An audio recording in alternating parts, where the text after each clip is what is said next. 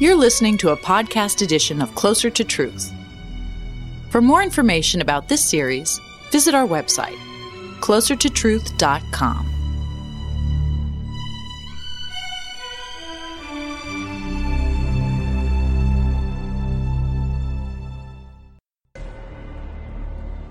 What's real?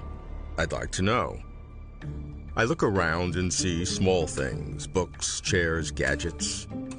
I look up and see huge things planets, stars, galaxies. They all look different. But physics says that down deep, they are all the same, composed of the same fundamental particles and forces. Then I look inside. I find feelings, sensations, perceptions, cognitions, intentions. Are these also fundamental? I am obsessed to know what's real. So I'm compelled to ask what things are fundamental. What things are real? I'm Robert Lawrence Kuhn, and Closer to Truth is my journey to find out.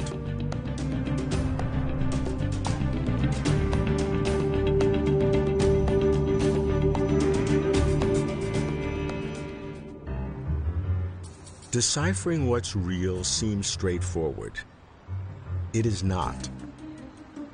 How to embrace reality, describe reality, categorize reality. Why is this a problem? Because reality is not as things seem. And I seem locked into common perspectives. How to break out.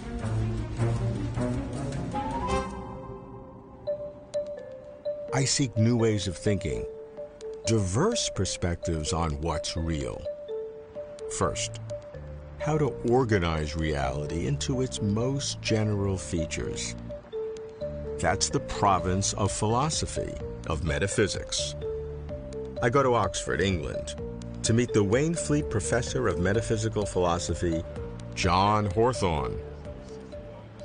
John, I've had this strange lifelong obsession to know what's real, what things in the existence are really there. So my scientist friends say particles and forces, and those who are religiously inclined add spiritual realms or God and all of that.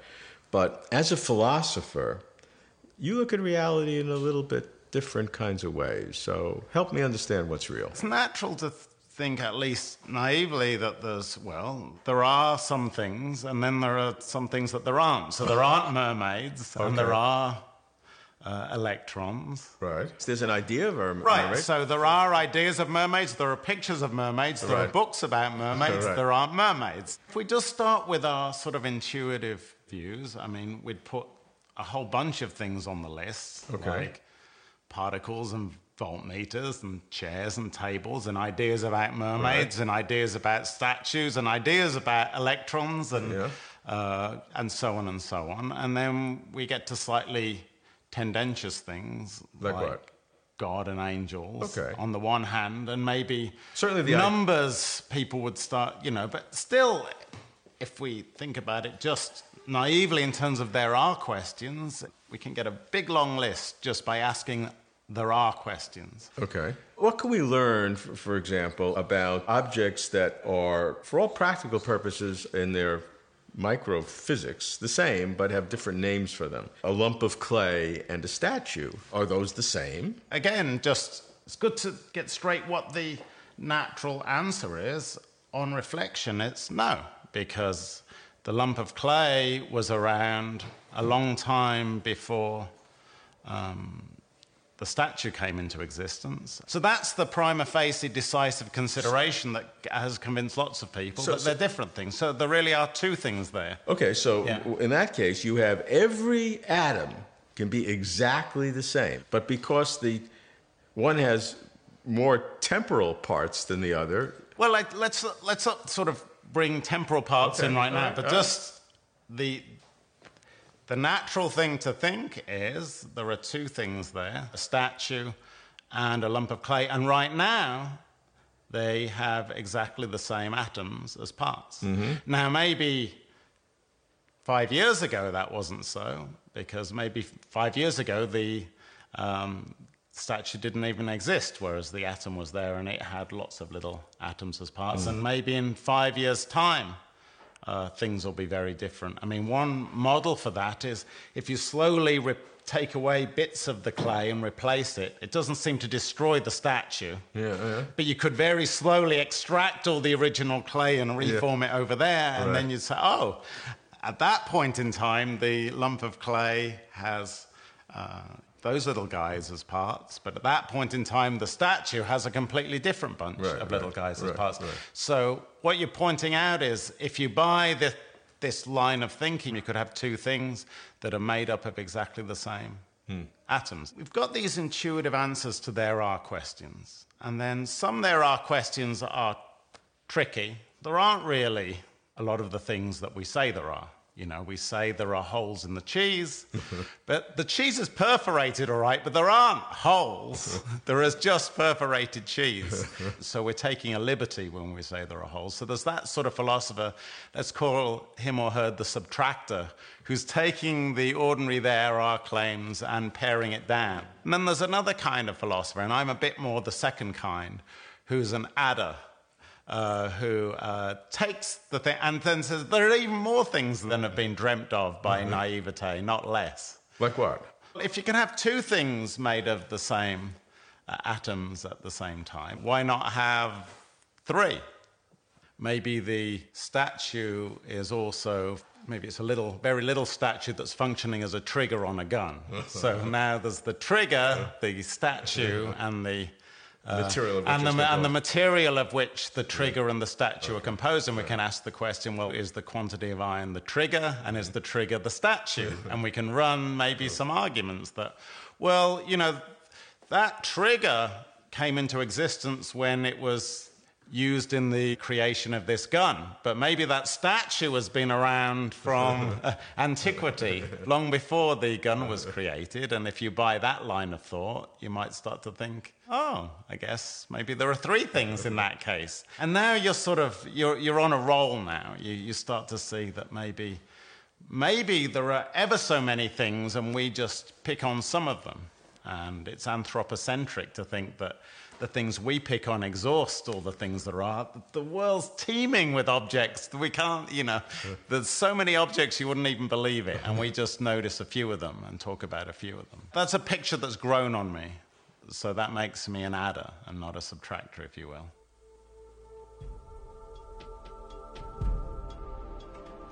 As for me, I follow the trail in both directions, subtracting to see how few things might be real, adding to see how many things might be real. But then I stop. What are these things that I seek to discern? What's a thing anyway?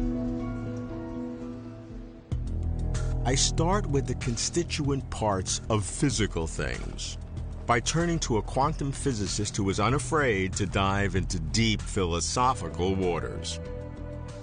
I go to Imperial College, London, to meet Christopher Isham. Chris, I asked myself a strange question What things are real? So let's start really simple. What is a thing? From a physicist's point of view, a thing classically is a bundle of properties or attributes. So a particle say has a position and a momentum. That's what it is. It is purely empirical. You talk about measurements, but you don't refer to the thing in itself because you can't. So if you think about how physics is structured, you have on one hand space and time, on the other hand things. And space and time is the arena in which we encounter things. But the first question you have to ask yourself, are space and time a thing? To us it's real, yes. But if you ask, is it real in itself, or is it just an empirical experience we have? Mm-hmm. Uh, maybe it is the latter. Um, I don't know. Yeah, and, and, that's a question for physicists more than psychologists. Yeah, though, of course, in saying that, you're automatically cutting away certain possible answers to the question, which may be more idealist. If you ask a physicist what is a physical thing, uh, they can't possibly answer the question. You don't mean what is an electron, what is a proton, I mean things in, in general. It's not a subject a physicist could ever answer beyond what I've said. Then in classical physics, the way we talk about things is as a collection of properties. Okay. And we regard those properties as being real. So actually, we do regard this table as being here with a certain colour and so on. So that's an answer to what is a thing actually classically. It's a bundle of properties. But does not talk about the thing in itself. But the assumption, classical physics, is there is some underlying thing in itself. Mm-hmm, um, but we don't talk about it as scientists. We can't possibly do that. Mm-hmm. When you come to quantum physics, it's very different because there you have to ask the question in a more deep way, a more profound way. And then the debate between realism and anti-realism can become quite um, strident. So after you get thing being a bundle of properties, w- w- what is the next step? Well, of course, the next step, if you're a physicist, is you measure the properties. You see, this is where empiricism comes oh, in. Okay. Um, so, as far as classical physics is concerned, um, you can be a realist or anti-realist. Doesn't matter, because even if you're an anti-realist, you, are measuring the properties. An anti-realist being someone who just is uh, looks at the empirical data yeah, and, that's right. and, doesn't infer that there's some deep law or, or, or, or, deep essence that we can immediately know. Doesn't infer as like being in itself, as it were. Yeah. That's right.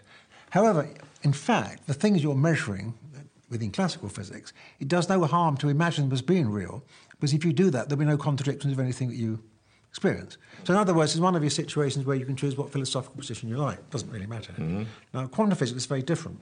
The world doesn't exist in the sense of being real. And the normal physicist's response to that, at least traditionally, has been the empirical one. So we talk about measurements only and, and what's the average value of results and so on. Now, if you ask, what are we measuring then? That's an interesting question. Is, is you're measuring quantities which no longer adhere to a thing in itself. You can't actually say that anymore, you see. But if you have enough of it together on a macroscopic level, it always results in. Oh, things. indeed. And uh, one of the big I- issues in quantum theory for many years is exactly how do you describe the transition between the atomic world and the macroscopic world? Because what you say is absolutely correct. And that's never really been solved, I don't think, not satisfactorily. You don't know the reality at, at the micro level, and, and, and the micro level all and the macro level just sums up all the micro level, and so suddenly you get real things when you didn't have it in your constituent yeah, parts. Interesting, isn't it? yeah, it is a very profound question because there's no doubt about it that you cannot talk about ordinary realism at the subatomic level. Mm-hmm. Um, so what we have to somehow show is that on the average, somehow this table emerges from property of all these electrons. Mm-hmm, mm-hmm. I mean, the normal way this is treated these days is to argue for some sort of what we call coarse graining principle at work. So somehow, for some reason or other, um, we average out the real properties of the table and, and, see only the average ones, and that's what we see. So you'd have to say, if you're being honest, that actually, really, this table doesn't exist. At least, not in a strict sense.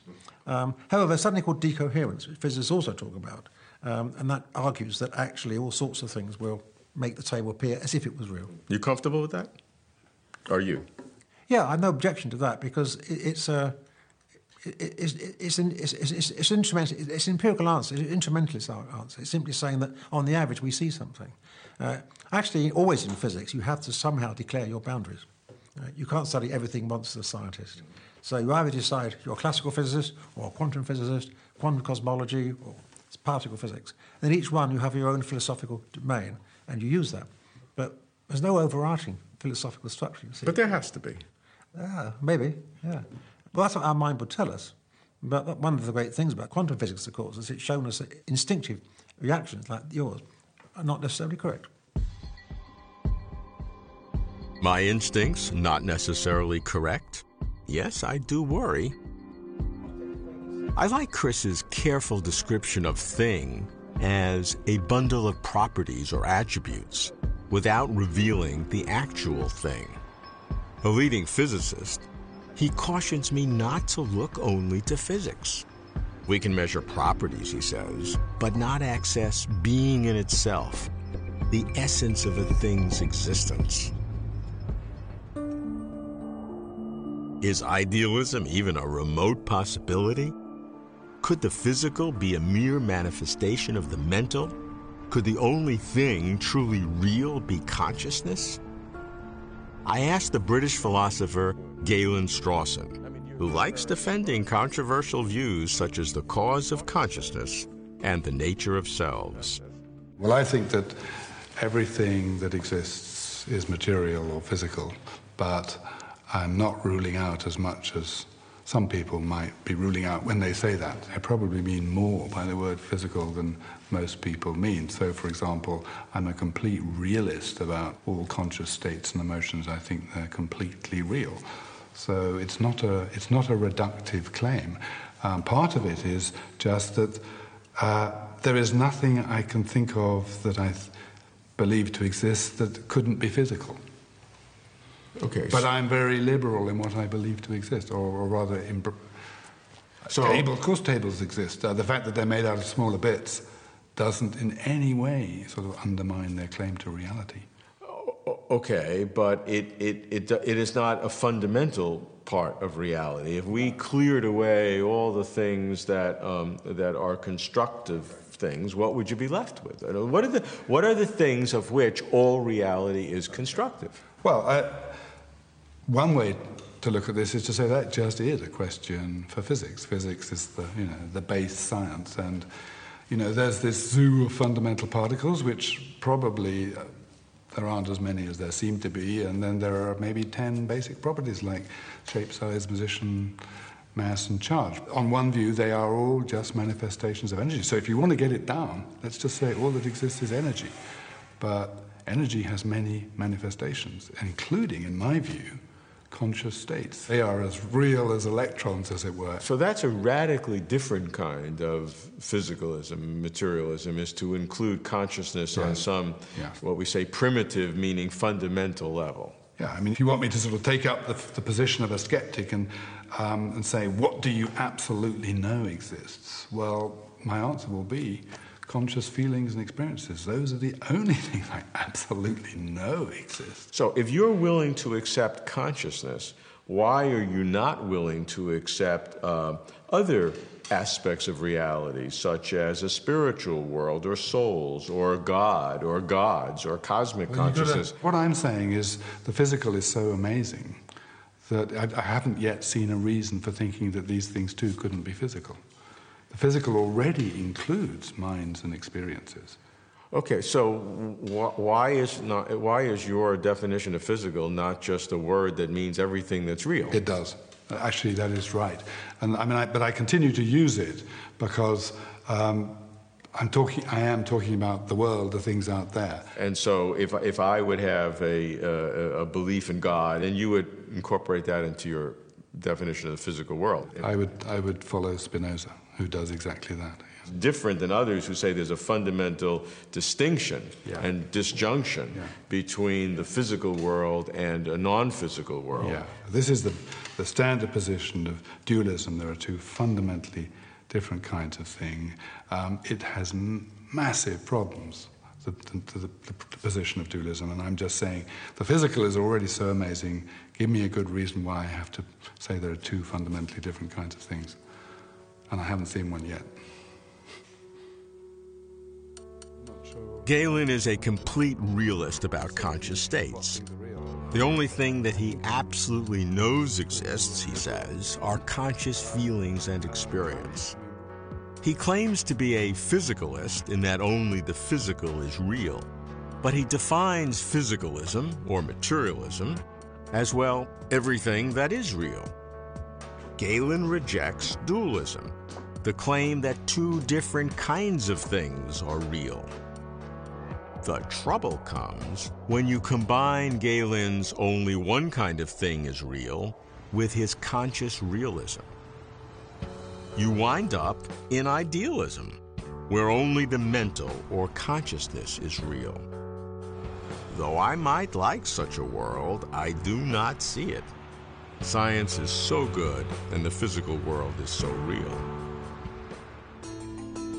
Yet I do take consciousness seriously. How then to integrate the physical and the mental? Moreover, what else might be real? I ask a distinguished cosmologist and mathematician whose worldview includes theism, George Ellis. I think for a scientist and for a hardcore scientist, there are actually four different kinds of existence they must acknowledge. Firstly, the world of particles and forces. And it's important there to recognize its hierarchical structure. We're made of atoms, molecules, and so on. And the fact that we're made of atoms does not mean we don't exist as people. A table is made of molecules, it exists as a table. That's number one. I regard then my philosophy is something else must be said to exist if it can be shown to have a causal effect on that world of particles and forces. So then the second one is the world of human intentions and thoughts, because those manifestly are able to influence what happens in, in, in the world. So this concept of causality Yeah. Is not just a relationship, but has real existence? Yes, and uh, I like to think, for instance, of the existence of a jumbo jet. It exists because someone planned it. Now, that plan does not exist in any single person's mind. It starts off in one person's mind, but it then gets put down on paper. You can talk about it, you can draw pictures about it. And the actual concept of the jumbo is an abstract concept, which is, in, in mathematical terms, an equivalence class of representations. That equivalence class, that abstract thing, is causally effective because that's what leads, in a sense, to the existence of the physical object. Okay, let's go on to the third uh, class. The third one is a class of physical possibilities. Animals exist within a possibility space which Darwinian evolution explores. That possibility space underlies what actually exists. And the things that exist are constrained by that possibility space. So, in some sense, it's much more real than the contingent world of things, which are all kind of messy. And so, that world is the world, if you like, of physical laws. And in fact, physicists tend to think of physical laws in some sense as being eternal, unchanging. In fact, they have been commented many of the properties of God. but the point is, the laws themselves are not the same as the matter which obeys the laws. Those are quite distinct. The possibility space is explored by the matter and is therefore different from the matter which explores it. It underlies the physical reality, but it strictly constrains it. You cannot violate it. So therefore, it is very clearly causally effective. So now, The- category four. The fourth category is mathematics. And I believe, like most working mathematicians, that mathematics lives in some abstract Platonic space. Now, what's the evidence for that? It's something like the following The square root of 2 is irrational. Now, mathematics did not want it to be irrational. They proved it was irrational against what they wanted. That is the characteristic of real existence. You find out, and it's not what you want it to be. There's a Platonic world of mathematical existence, unaffected by human thought. We discover it, we don't invent it. Are there other things in that Platonic space? Well, some physicists, in effect, think the laws of physics lie in there, some don't. We don't actually know the nature of the laws of physics at a fundamental ontological, that is, existential way. We don't know if the laws of physics describe what happens or prescribe what happens. So that world, your world four, Yeah. your category four, is a very rich and diverse and, And- almost infinite world. And it underlies physics, which is one of the puzzling things. Why is it that the laws of physics are described in mathematical terms? This relation mathematics to physics, we don't understand that. So, but anyhow, my point is that I reckon a working physicist actually has to allow all these four to exist. There's nothing about theology. There- I think you have got a causally incomplete view of the world if you don't allow for the existence of these So four. your argument would be that those four worlds, four categories, are applicable to everyone, no matter what their philosophical or theological disposition That may is be. correct. Yeah, yeah. Now, where we get into the domain which is debatable, I, like my colleague Nancey Murphy, believe that there is, in some sense, also a abstract or platonic world of moral reality, that the, the, the moral reality is laid down in some sense. And this is because if you don't have such a thing, you are unable to characterize an act as genuinely evil or genuinely good. So this becomes your fifth world or fifth category. That becomes my fifth world, yes. now you also talk about a meta world. Okay, the question is what is the foundation of all of these worlds? And the age old theological position on this, which is that these in turn are based in the nature of God, they are in the mind of God, something like that. And I think some such unifying explanation is a satisfying explanation which satisfies the Occam's razor view of life, a very simple foundational view which underlies the nature of these things. Now, that relies on all sorts of other kinds of argument, and the thing which is absolutely clear this cannot be proved to be correct, and there's no way it will ever be proven by science, by philosophy. It will always be something which you adopt as a faith hypothesis.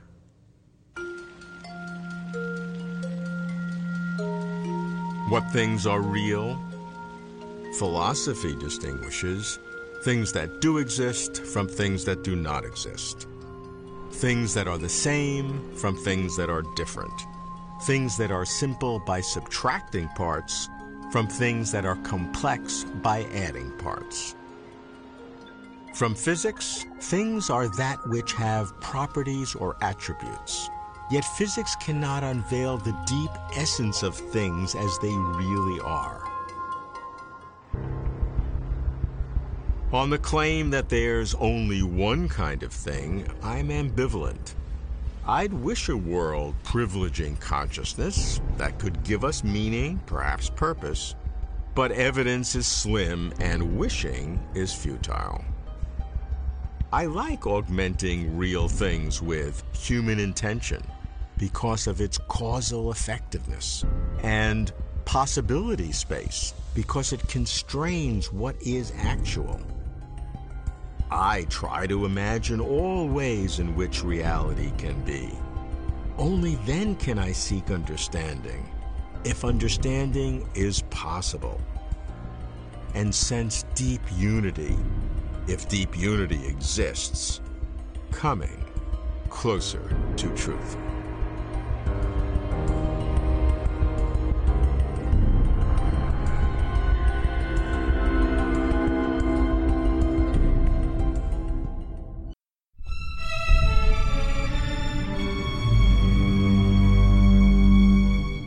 To watch complete conversations with over 100 of the world's leading thinkers on cosmos, consciousness, and meaning, visit our website, closertotruth.com.